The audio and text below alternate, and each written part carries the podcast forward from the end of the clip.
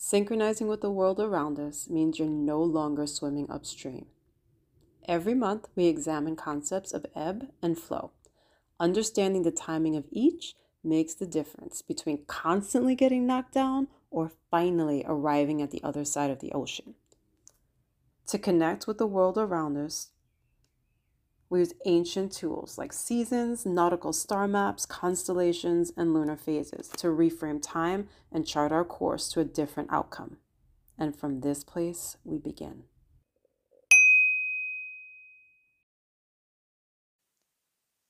Wherever this finds you, in the office, on the mat, up a tree, or on the bike trail, know that you're in the right place to create space for change to happen.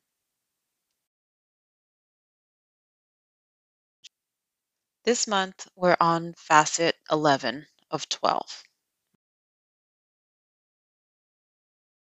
We divide the year into 12 facets. When polished together, it forms one highly functioning, vibrant jewel.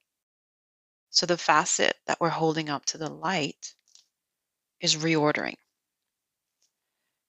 very particular type of reordering. It is the ability or the power or the belief to reorder your universe. So, reordering your universe means what's up is down. It's a paradigm shift.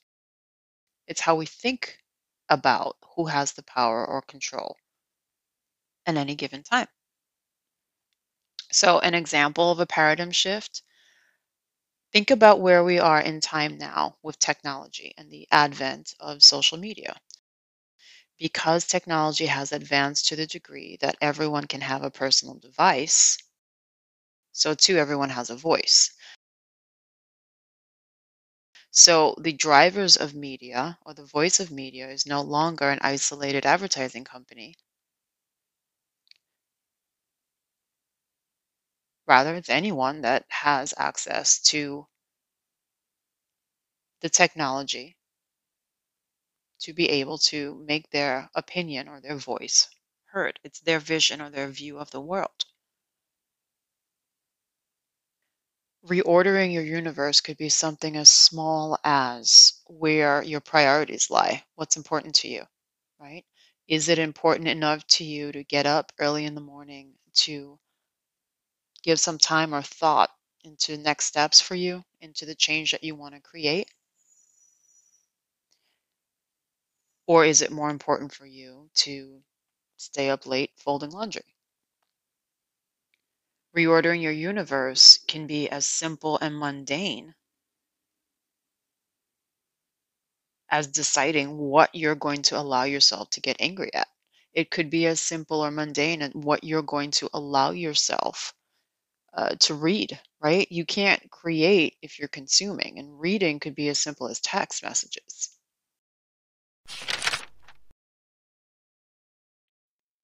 Reordering your universe requires three things courage, vision, and inspiration. So, the courage that we're going to talk about requires a certain arrogance and an arrogance of belonging meaning that you have the courage to speak out because you believe you belong. You have the courage to make your voice heard because you believe you have the right to. And the second element we want to examine is the concept of being a visionary. That means that you see something that doesn't exist yet. You see it as whole, as complete, as valid, And to see that vision requires a certain connection to an inspired view or an inspired worldview. That requires you to connect to something bigger than yourself. It's kind of a circular argument because you have to be tapped into an inspired worldview. You have to be visionary enough to see something that doesn't exist yet and then you have to find the courage to voice it. With a mind on the facets that we're holding up to the light to glean some information or illumination or see another side of it. Again, is reordering, right? In particular, reordering your universe, your universe, your world around you as you see it, right? Using, examining three elements courage, visionary, and inspiration. The archetype that I'd like to examine to tell that story is Copernicus. Backing up a little and, and remembering or recalling an archetype is a characteristic that's universally shared across cultures. It's the story that transcends language. So the archetype is the story that we hold up to the light to get a little bit more information about the facet that we're examining.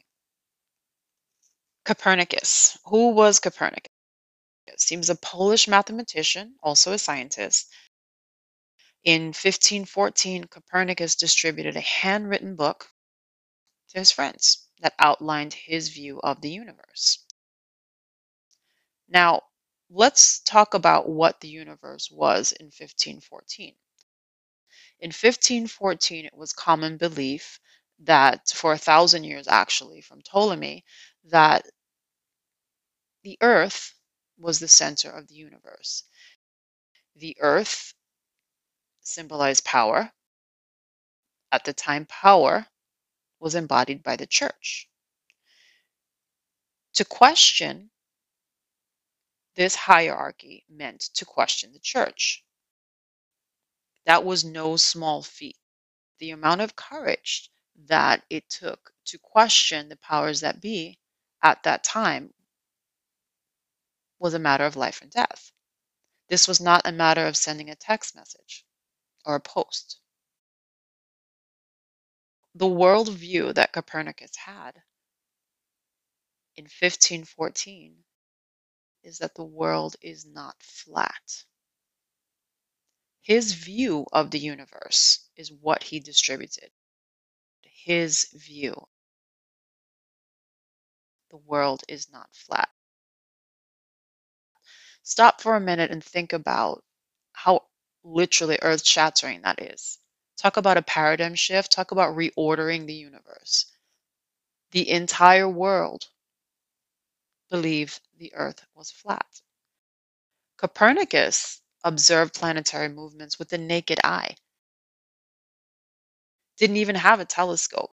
He died more than 50 years before Galileo, and that really was the beginning of physics as we know it which is a physical science or study of. He couldn't actually, didn't have the technology yet to prove his theory. Yet still, he had that vision. Yet still, he had that inspired view.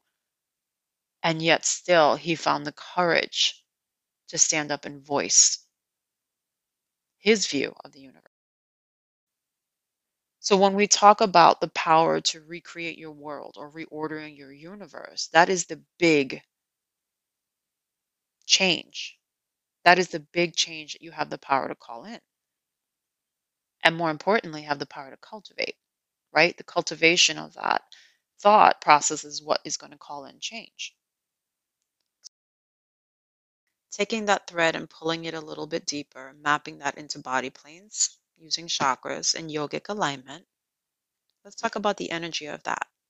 We're going to talk about those three concepts courage, visionary, and an inspired view and map that into the body. The idea of possessing an arrogance of belonging or courage then resides in the third chakra, Manipura, which is Sanskrit. Concept of being a visionary or cultivating a visionary resides in the third eye, Ajna,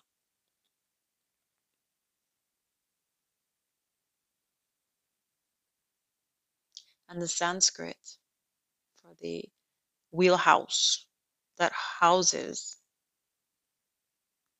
our inspired view, seventh chakra, your crown chakra. Crown chakra is a very interesting place. It's right at the top of the head. It's that soft spot in a newborn, the last place to close. It is literally the last place of our armor, of our skeleton, that seals off who we were before we were born and who we are now. The crown chakra is where we get or attach our inspired view. From wherever dreams come from, from wherever that place is that it comes from. Tapping into that connection of our divine self or activating that connection of your divine self is what's going to release flow in that area. So if you're finding yourself uninspired or without direction or without even a sense of direction or an inner voice, crown chakra is a place to activate. And it could be something as simple as maybe putting some pressure on the top of your head, doing a headstand if you have it um, within your practice, applying your hand on top of your head, or sitting still in any type of sukhasana or easy pose and beckoning yourself taller, right? Reaching for the air, offering up your crown chakra and sitting up as tall and still as possible. Perhaps imagining a white light entering the top of the head. Colors to keep around you as inspiration or reminders of this energy. White, so white, clear, transparent stones or crystals. It can be quartz, it can be pearls. Anything that has facets in it and anything that has cuts in it. Now, remembering that the facets and the cuts are important because what they do is they're catching light. They're literally bending light. They are changing the path that that light is taking. You see it in a twinkle. But what that twinkle is, or the physics of a twinkle, is literally light traveling on a path that is bending direction. So you seeing that gem with the facets in it in that right color will remind you of this energy that you're cultivating. The energy of being a visionary, ajna, right? Your intuition, sense of knowing. The color frequency mapping to the color purple, amethyst. Opening up your sense of what you see as possible.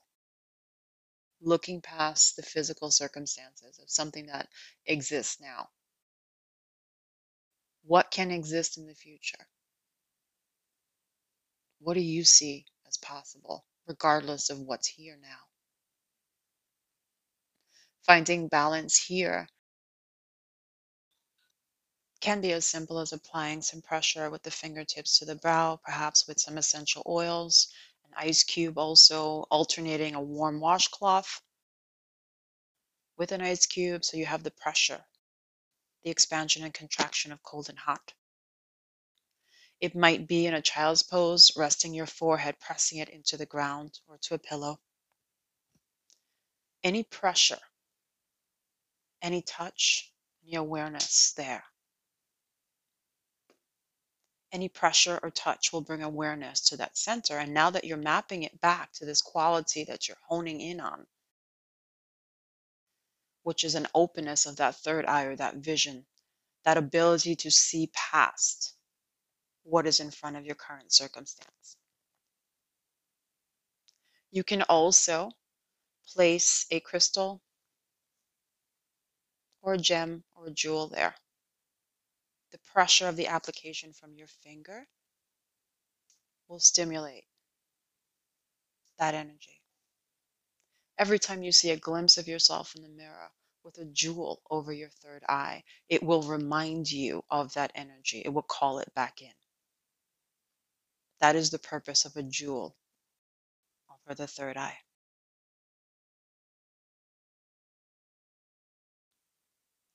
And lastly, probably the most elusive. Third chakra. The color there is yellow, right? Manipura. And that lives in the rib cage right above the navel. That is the place where we find our personal boundaries. That is the place where we find our courage. That is our place where we balance our self esteem, That is the place where we cultivate a sense of worth. That is a place where we have to decide clean, clear, and balance one simple concept that I am enough. And if I'm enough, then I belong here. If I'm enough, then my vision matters. And if I'm enough, then I'm going to say what I need to say because I believe in my vision. And my belief in my vision is all that matters. Take that with you, make it yours. Be among the light bringers. Take all of your wasted honor,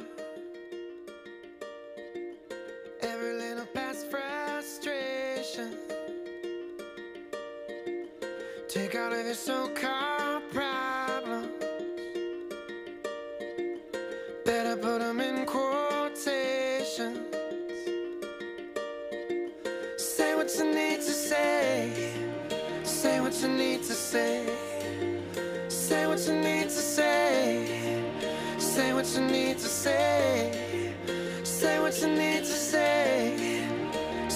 you need to say, say what you need to say, say what you need to say.